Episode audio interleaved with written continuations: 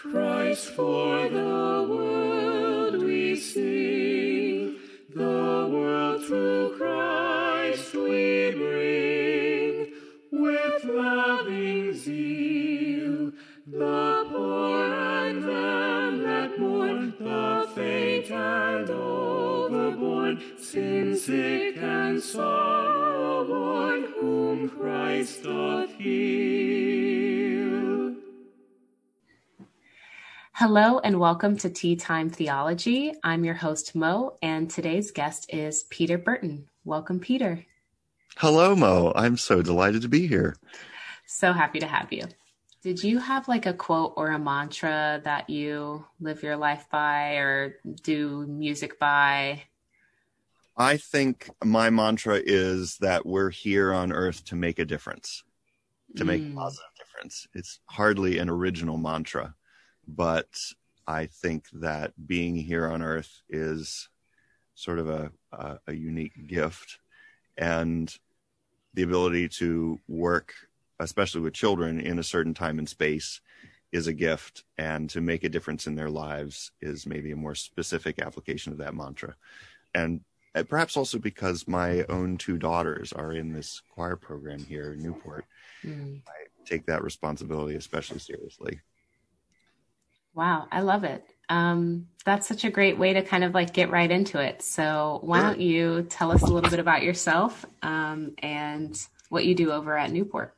Well, I grew up in a Methodist church tradition. I realize that uh, Tea Time is an, uh, an Episcopal production, but probably heard by people in many dom- denominations. Mhm. And I grew up in what might be known as a high Methodist church in Lancaster, Pennsylvania, where I um, uh, got to really know the liturgical year, wonderful hymnody uh, from an evangelical United Brethren background. Um, this was a pre-merger United Methodist hymnal um, remnant in a way, and I loved the hymns that we grew up with, and I loved the sense of space that the liturgical year provided for the context for everything. And um, I started attending that church with my best friend when I was about 10, and I gradually realized I wanted to do this for my life's work. And I became, by great good fortune, the organist of that church for my senior year in high school. And that really put me on the way to a lot of independence of, of working habits and, you know, sort of cramming in a job like that when I was a Mhm. relatively inexperienced organist. I had to practice a lot. and I went on to college at the University of Michigan and studied um, organ performance as a major, but became the assistant organist at the Episcopal Cathedral in Detroit, which Mm. uh, at the time still had a men and boys choir, um, a wonderful British choir master named David Bartlett, who was a great inspiration to me for three years. And it was there that I found my love of uh, the specific liturgical traditions of the Anglican world. Mm. And it was the Advent procession of lessons and carols that convinced me in 1988 that I would become an Episcopalian as well as Oh, a wow. as well as a um, more of a church musician than an organ performance person. And that led me to Yale, where I could get a lot more of the liturgical education than at the University of Michigan. Um, being at Yale, I was at uh, Trinity on the Green, New Haven, which has uh, it was then just men and boys and a separate adult choir. Now, of course, they have the men and girls. And um, Walden Moore was another great inspiration. And at Yale, I studied improvisation with Gerre Hancock. And through the great good fortune of just being in the right place at the right time, being in his class, he invited me to be his assistant at St. Thomas Church, Fifth Avenue, Hmm. which I did for two years. And then I started my full-time work in the world and as as a you know as being the boss as opposed to being an assistant but you you really learn this art through being an assistant through observation through direct experience there's no curricular program in any institution anywhere in the world that could compare with the experience of doing it um, Mm. growing up and doing it on the job um, like medieval tradespeople. Uh, It's it's no different, and they're it's one of those wonderful things for which there is no substitute. And I was so fortunate to have three amazing assistantships with three amazing mentors, both musical and personal mentors in a row. And I think that sort of fully formed me for ministry to intergenerational choir programs. And I've been affiliated with those ever since. Um, one in Brooklyn Heights, New York, one in Worcester, Massachusetts, one in West Hartford, Connecticut, and finally here in Newport. That's just the quick jump ahead. I, I can skip over, but I think the formation part is so critical. Um, and in, in, a way, it was the way that um, perhaps the most stellar of those three mentors uh, I served, Gerre Hancock. It's the way he grew up. He he grew up as a uh, West Texas Southern Baptist, and that love of hymnody as the people's song, the, the liturgy as the people's voice, that I think was his great charismatic skill.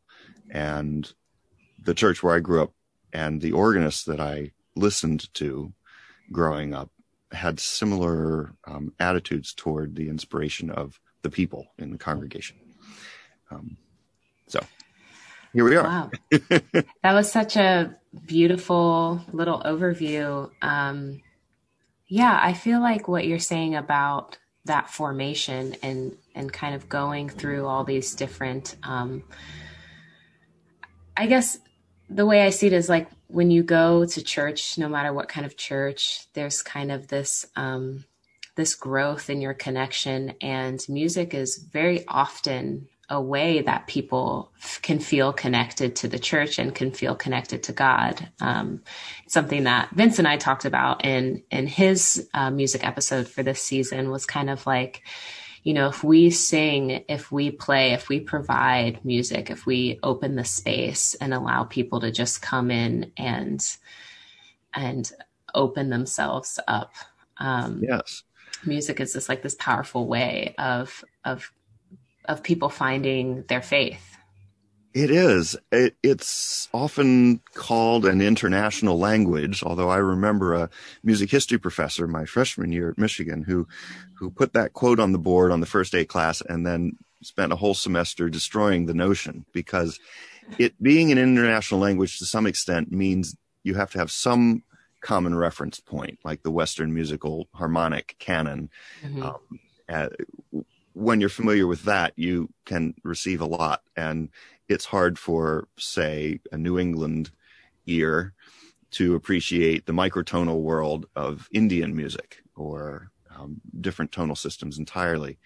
However, um, I think that Professor Malm was half right. he he also uh, perhaps wasn't thinking in the spiritual dimension where you just go into a sonic receptivity mode and things come at your ear and your brain and your whole psyche in a way that doesn't need a context uh, that activates sort of core responses i think in the lizard brain somehow.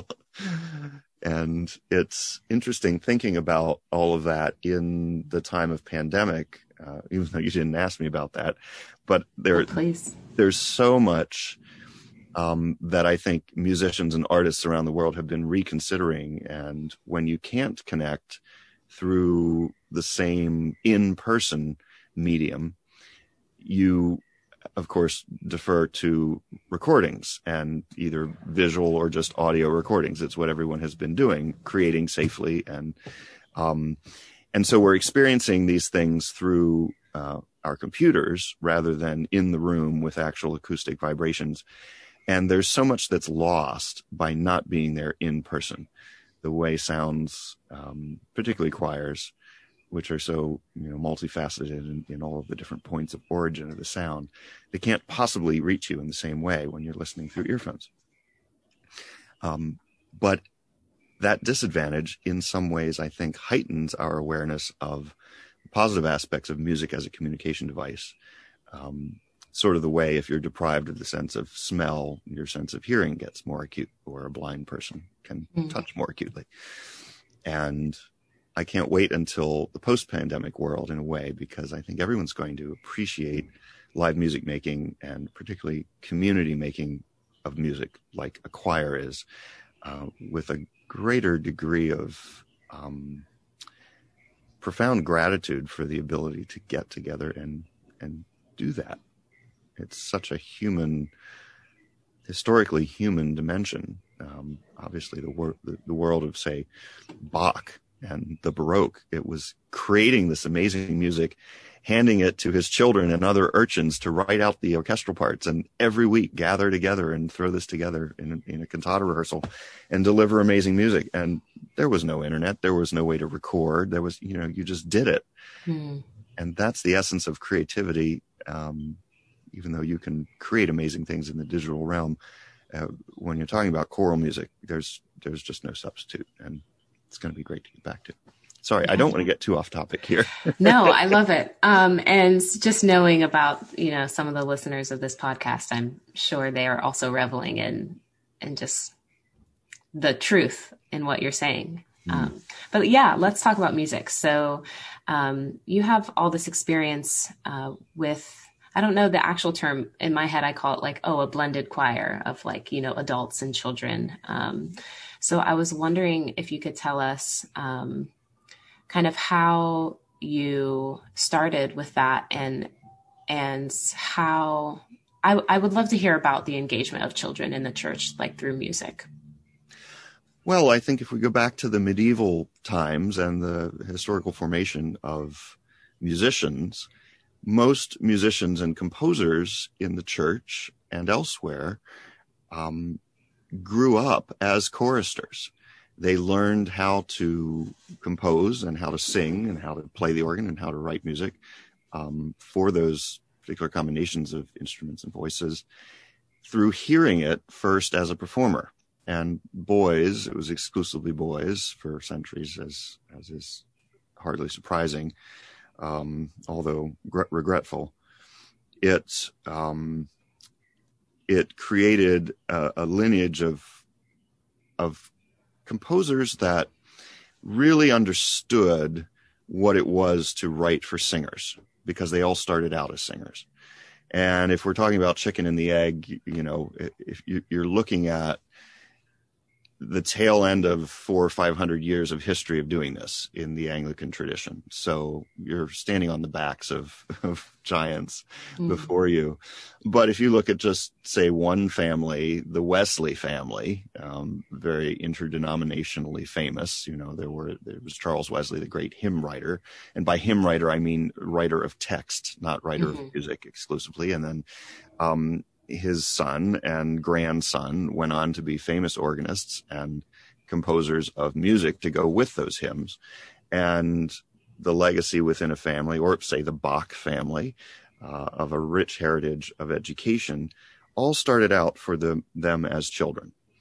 And it's not something you probably could have learned to as great a degree if you had started going to church as a 20 year old. It just, you know, the, the child's brain is so much more receptive and absorptive of an environment and a tradition and a whole atmosphere of music. So, um, when you talk about the formation of children in 2020, or let's say 2019, mm-hmm. back up before this mess, um, it, it allows you to jumpstart that whole creative process. And the number of um, say people that are pop singers now in in you know boy bands or girl bands or solo acts so many of them when they're interviewed they say i grew up singing in church and they um and especially composers i think of classical music they often say i grew up as a chorister in this or that tradition mm. uh,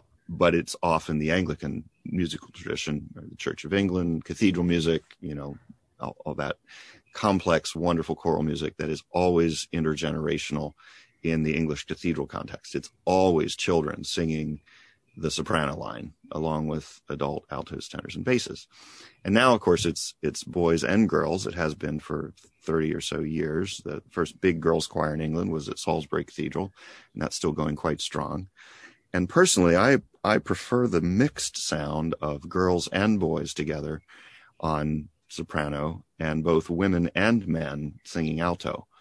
Um, and there are fine female tenors as well. Not too many female basses, although I did have one in, it was, she was a heavy smoker, but in my choir in Brooklyn, it was quite amazing. But anyway, um, there, there is a great richness in giving children the opportunity not only to have this music in their ears, but to be treated as professionals, to mm-hmm. be um, to be set up with the expectation that you're going to behave like these adults around you.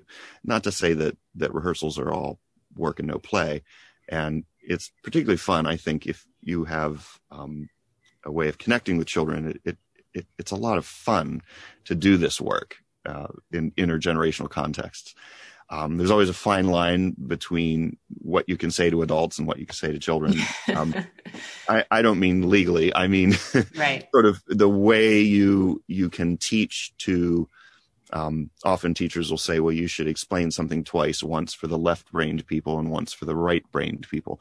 Sometimes you have to explain things twice: once for the children once for the adults. But you have a you have an obligation to make it clear to everyone in the choir. So sometimes that that does take a little more time, but once you get a, a group together and they're used to working with you for a good period of time, it's amazing how quickly you can make artistic changes and refinements to what's going on because they're working as a team.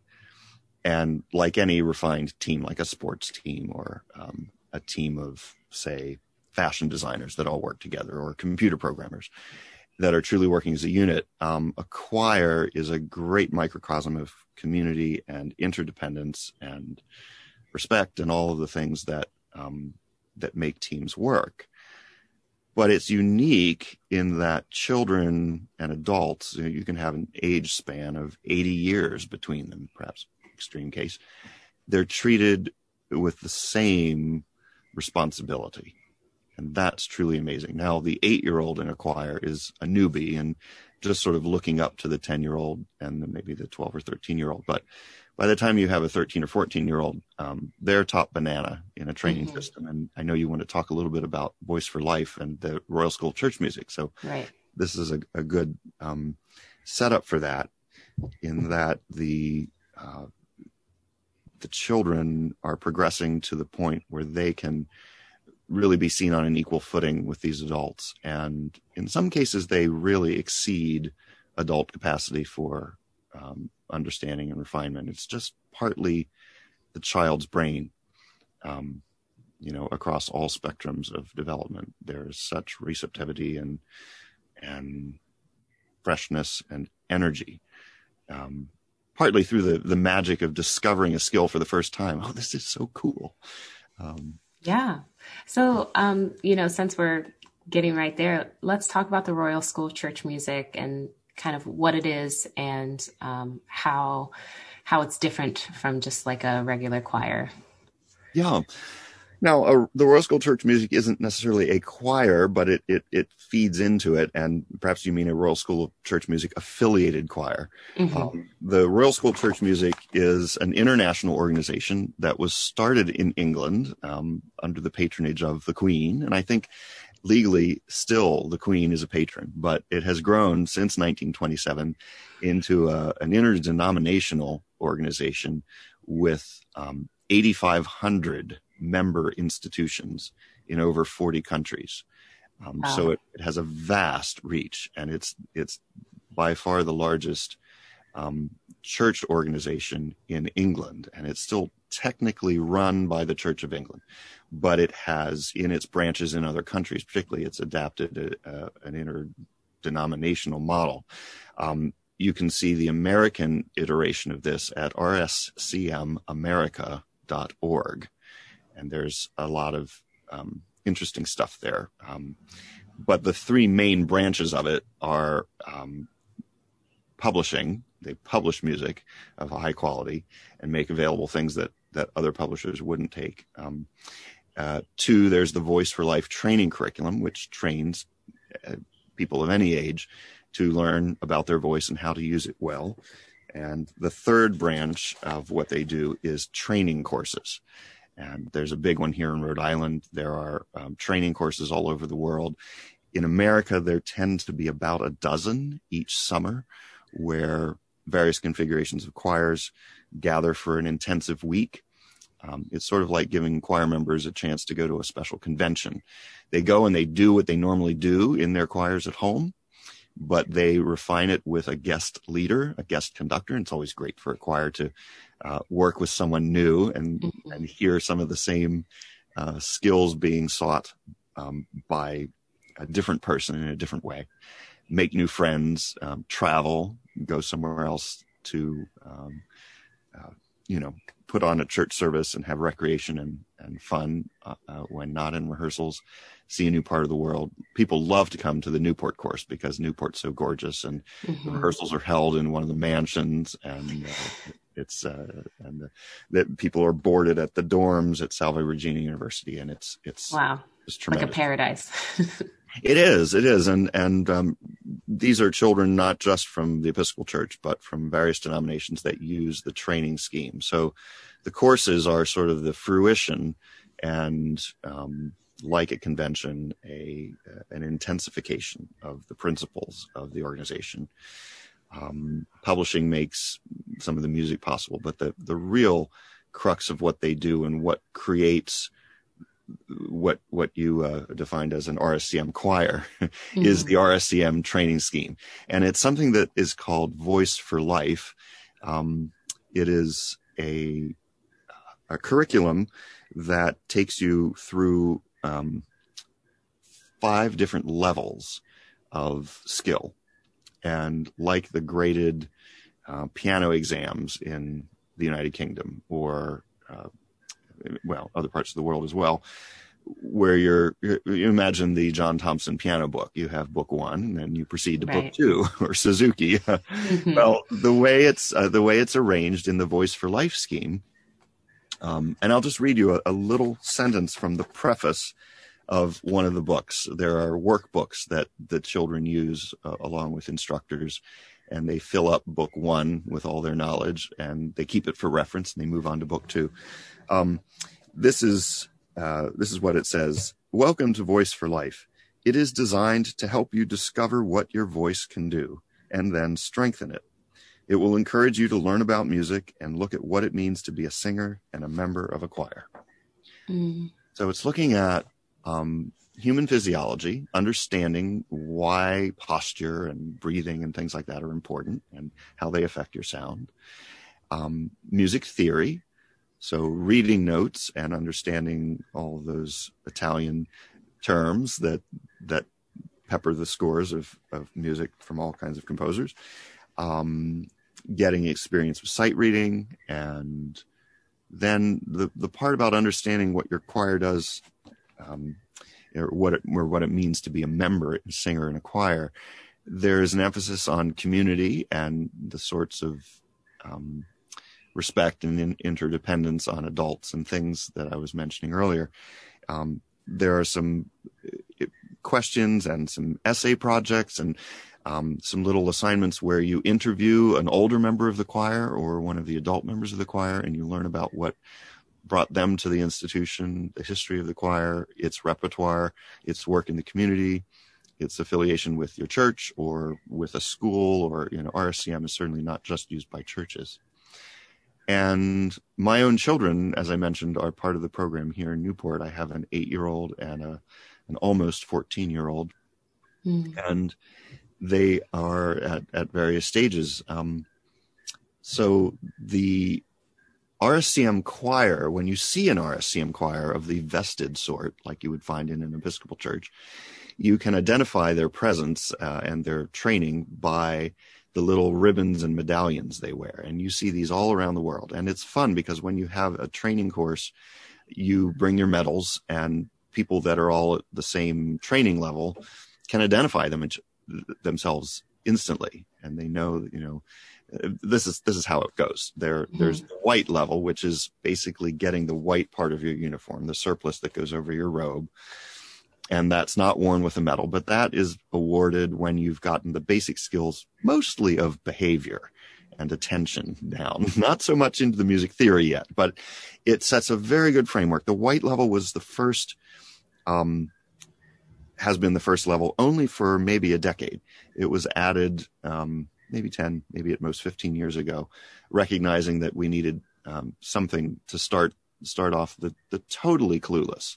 Um, uh, a seven year old who had never been in a church because more and more such seven year olds existed, but could be, you know, beneficially installed in these programs. And so it, it just gave some of the basics of standing and paying attention. And, and, um, so once you earn your, your wings, as it were, the white part of your robe, then the next level or book two mm-hmm.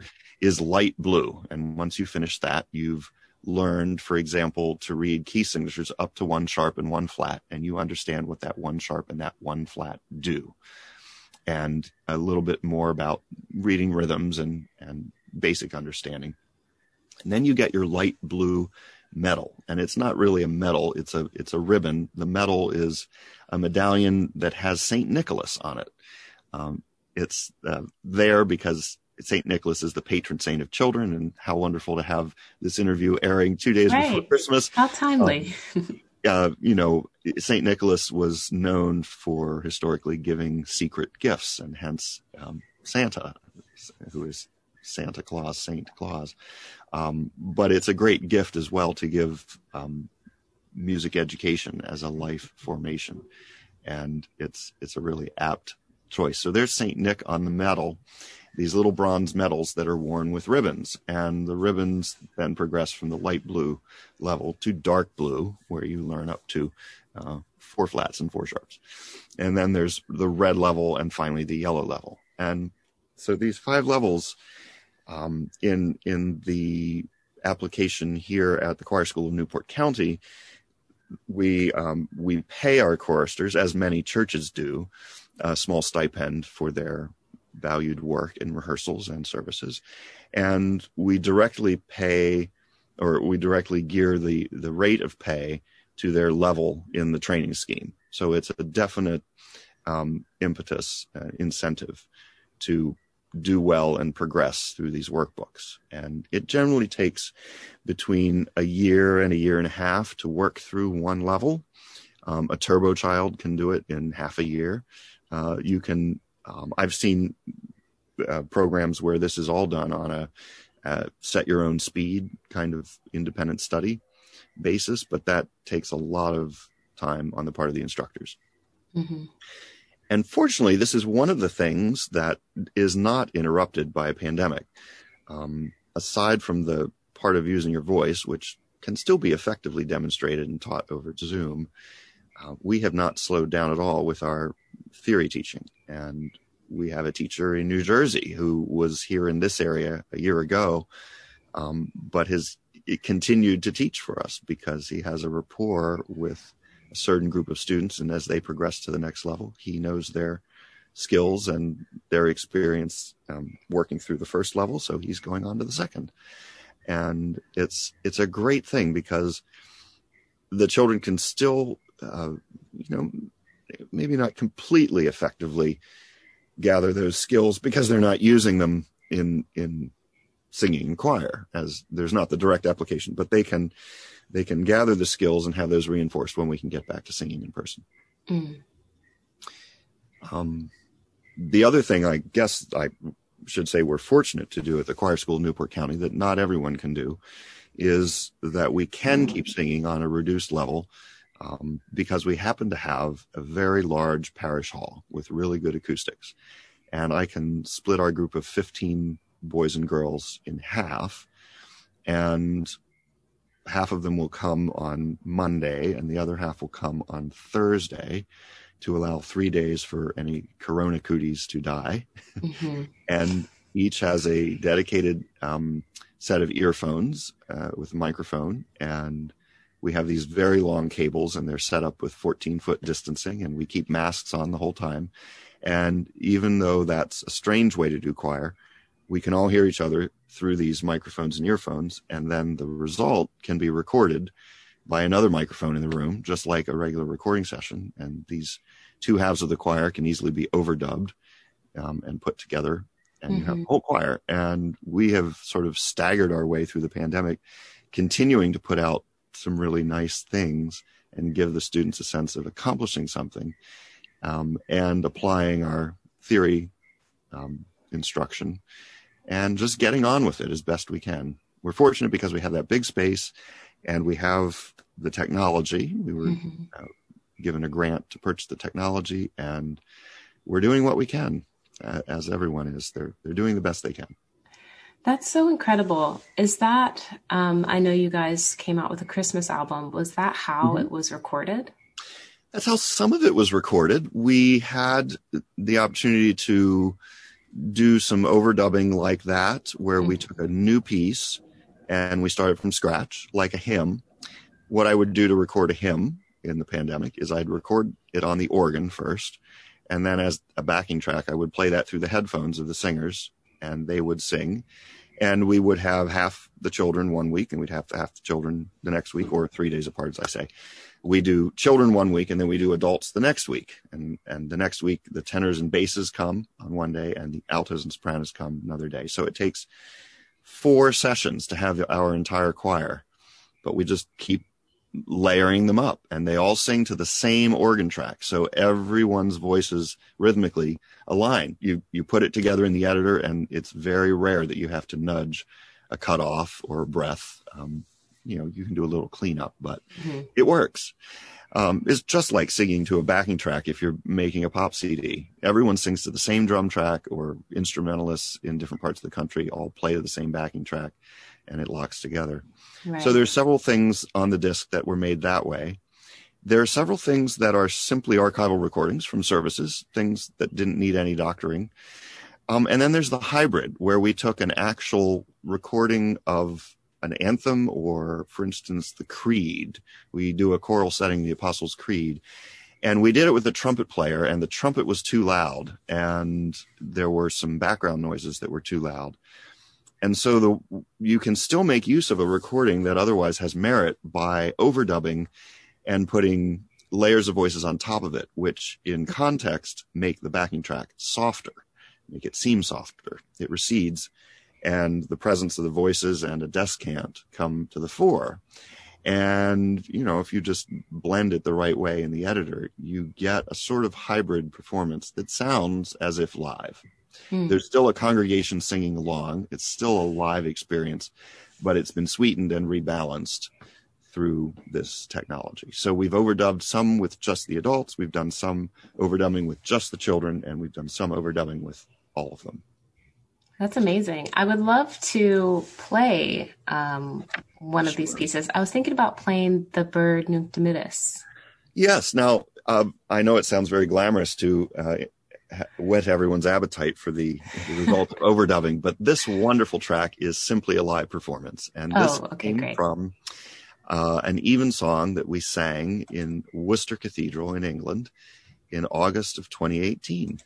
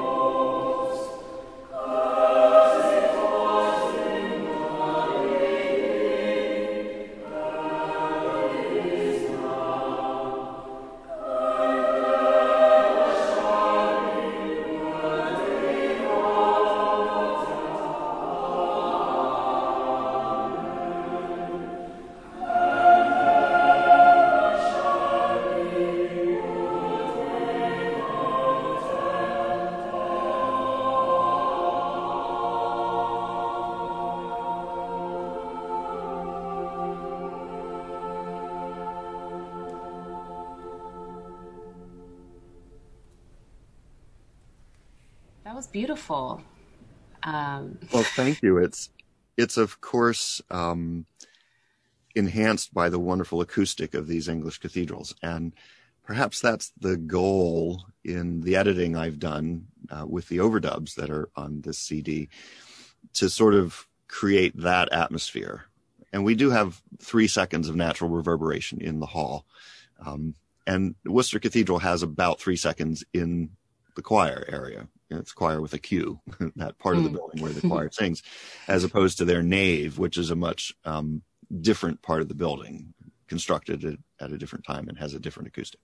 But in, in any case, what, what comes through on that recording, which was made in the choir stalls, um, is that wonderful sense of both the atmosphere beyond the singers and the intimacy of the diction and the clarity of voices, individual voices and tuning and so on.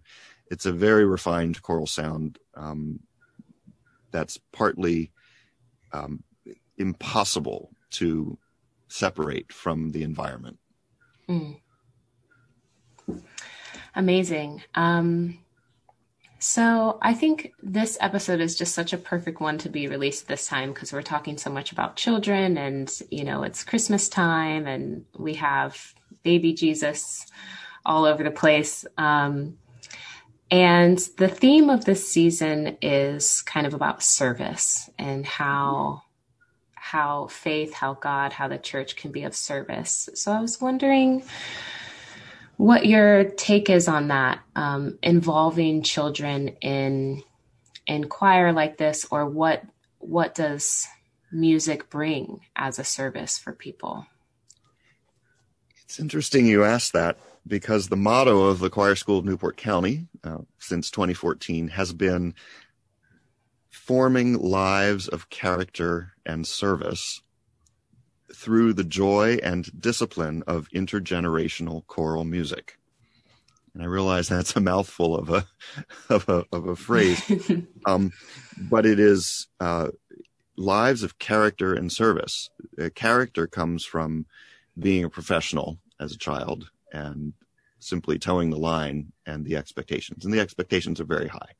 Um, it's it's not a program that every child will succeed in because some are just too wiggly or some don't have the parental support to make a serious commitment. And the most important commitment in a program like this anywhere in the world is consistent attendance. So that's, you know, that's obvious. But the service aspect, um, it, it comes through the music, I suppose, through the meaning of the music. The music that we sing is largely Christian and the secular music we do also has some component of, I should say, service. I, I would select a secular piece for its value in teaching the same sorts of, of basic human rights and, and human gestures of compassion as a sacred piece. The uh, example that comes to mind is a little piece called I Can Give You the Starlight by Ivor Novello. It's a little love song, but it's a wonderful vehicle for the child's voice. It has a good range and it has good vocal issues, and audiences love it. It's tuneful. But it says in the middle, um, when I was young, um, my foolish fancies led me to waste all my time, basically. But now that I'm a little older and a little wiser, I realize the joy of giving and that's appropriate, not mm-hmm. just at Christmas. And we sing it um, about every other year for our spring concert, and I'll talk to the choristers about what this means. Why are you uh, developing these skills if not to share them with someone who will take this message and and have it make a difference in their life? Um, back to where we started the interview. Uh, how does this make a difference in your life when you realize that you're able to touch someone through the music you make, either through the direct example of the words you're telling them or the beautiful sound that inspires them or moves them in an emotional way or any combination of those things. And what about inspiring people of all ages to consider that anything is possible? If a child can do this, um, anything is possible, right? Now, service comes down to those sorts of thoughts. But when you say that word, it often conjures up direct things like community service. What what can a choir do to go and make a difference? And we have gone to sing in nursing homes, taken the choristers several times to sing Christmas carols in nursing homes. And that's that's sorry, I'm getting verklempt. Mm. That's such a an amazing gift to give. Um, when I was growing up in this Methodist church, there was a very old man. He was, I think, 90 when he was doing the kind of community service. And he took me along because I would play the piano as a 10 year old. And he would take me to nursing homes and, and let me play the piano for uh, 10 minutes. And then we'd leave. But what it would do for those residents, the looks on their faces, the joy that it would bring. And um, he taught me the, the intense communication of playing hymns. And it would bring out something from their childhood. Um, I learned this extremely profoundly when my grandfather had a stroke and was in a, a care facility for the last year of his life. And shortly before he died, I remember going and playing hymns on a little electronic organ in the chapel at this Lutheran nursing home where he was. And he hadn't spoken in a, in nearly a full year. And he started moaning and making words along with the hymns mm-hmm. because he, he could still on a, on a different wavelength, a different part of his brain connected to his childhood and his career. He was, um, he was a Mennonite minister so he knew all the hymns by heart as it were. Mm-hmm. and it was it was just amazing to see. So so i've told the children about that and then i'll take them to a nursing home and they'll see it for themselves. Another thing we do in direct service is is financial support. Um, for instance this cd that you've mentioned we have been the recipient of many grants from the community from um, the rhode island state council of the arts um, which we use only for our piano outreach program, giving piano lessons to needy students who otherwise wouldn't have access to them. Um, we do that because, of course, state money can't be used to fund a religious organization. Um, but we have received gifts from the Rhode Island Foundation um, and many individuals and family foundations. And we give back in that we we use that grant money to buy the technology educate our choristers, make a recording, and now we're selling the recording, and half the proceeds of the recording are going to the Martin Luther King Jr. Community Center, which is the major outreach in the north end of Newport, providing food, shelter, um, education, all sorts of vital services. Mm.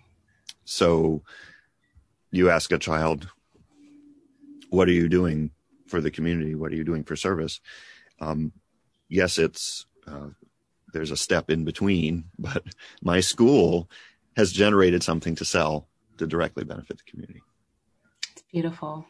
You know, singing at nursing homes or or using your gifts, you know, what's the point of building these skills if not to share them? You know, that's how I grew up as well. Growing up in a one room schoolhouse that was made into an Episcopal church. There's only about 15 people that went and I've been the youngest member since I was born. So, you know, no new people are coming, but to grow up, I got piano lessons from our organist um, until she went to a home. And then, you know, I would go to the home with my siblings and sing hymns and mm. everyone, everyone knows them all. And I'm sure, like when I hear him, yeah, I could probably sing the first verse, maybe the first and half of the second by memory, but mm-hmm. you go and especially with you know carols but even with with other hymns people will know all the verses word for word and it brings out this um memory this sense memory in them. Absolutely uh, the connection of music and words makes things much easier to memorize. I, I know that's why when you're learning something like the periodic table um, you you learn a little song to go with it. Or you know why is the alphabet? Why does it have a song in every language? It, it, it makes it easier to remember. And when you put music with um, words that have a theological journey. For instance, something like um, uh, "O Little Town of Bethlehem" or "For All the Saints" or or something that that tells a story. You can remember the complete story more easily when you've added it to the music. Now the music is the same for five or eight stanzas in those cases, but um, it gets the memory going, doesn't it? It it really connects things. It's wonderful how the brain works that way and how music, it's like God's secret, brilliant language. Mm-hmm. Um, it's, it's subversive in a way. I mean, you can, you can, you can consider how Christmas carols have soaked into uh, the mall culture and yes, they're they're often the secular carols that are played at malls. But every now and then, some CD or some you know Spotify, some some track gets in there that is like "Oh Holy Night," and like, oh yeah, this story is being told. This amazing story, Christ's birth, is actually being told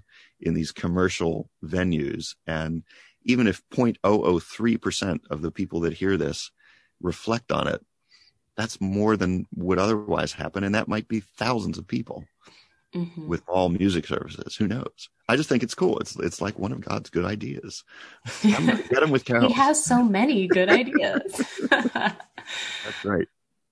So if you have any social media that you'd like to plug, where can we find you? Well, the, the best source is really the choir school website, which is www.thechoirschoolri.org. And there you can link to our Facebook page, uh, which is the only social, social media we use. There is a posting of our virtual Christmas concert, which includes several tracks from the CD that you mentioned. And of course, you can also from the, the homepage of the website go to um, a site that's that's done by our digital distributor CD Baby. So it, it, allows you to audition a sample of each track and to buy downloads. And there is a um, there's a link to a little flyer if you want to order a hard copy. You can order them um, by mail from our administrative office. So it's www www.thechoirschoolri.org. And I do hope people will enjoy the Christmas concert. It's a, a virtual compilation of Christmases past, um, several of these overdubs. Uh, the very first minute I'll describe briefly is is three of the girls in the choir. They did uh, a quintuple overdub to sing a trio. So all three of them sang the lowest part. All three of them sang the middle part. All three of them sang the middle part again all three of them sang the top part twice. And so that's 15 singers when you put it in the editor. And it sounds like a choir of 15, but it's just three voices. And because they're the same voices, they blend so supremely well, just like a pop singer that does his or her own backup vocals in overdubs. It's, right. it's amazing. The timing, the nuance, everything is there. And they sing for a minute. And then I play an organ piece based on that wonderful carol. And it just in one minute you can you can tell that these kids know what they're doing. I watched it. I I watched it and it was absolutely fabulous. I was blown oh, away. You. Well, Peter, this has been such a wonderful discussion. I've really enjoyed um, hearing your perspective and your experiences, and I just feel like you have such a wholesome, loving, and um, just like faithful way of approaching your work. Um, so thank you so much for being on the podcast. You're so welcome. I hope these these little stories will be helpful or inspiring to some. I, as I said, I really just stand on the backs of giants and try and pay it forward and work with what I've been given. Mm. So thank you for the opportunity. Thank you. Thank you for listening to Tea Time Theology. We would like to thank our sponsor, the Episcopal Diocese of Rhode Island, and the Right Reverend Nicholas Knisely. We would like to thank Mario Aconde and Jack Zornato for the music, Taylor Wilkie and Ivy Swinsky, our producers, as well as our guest today. Follow us at Tea Time Theology on all social medias. Christ for the world we sing the world through Christ we bring with joyful song. The newborn souls whose days reclaimed from error's ways, inspired with hope and praise to Christ belong.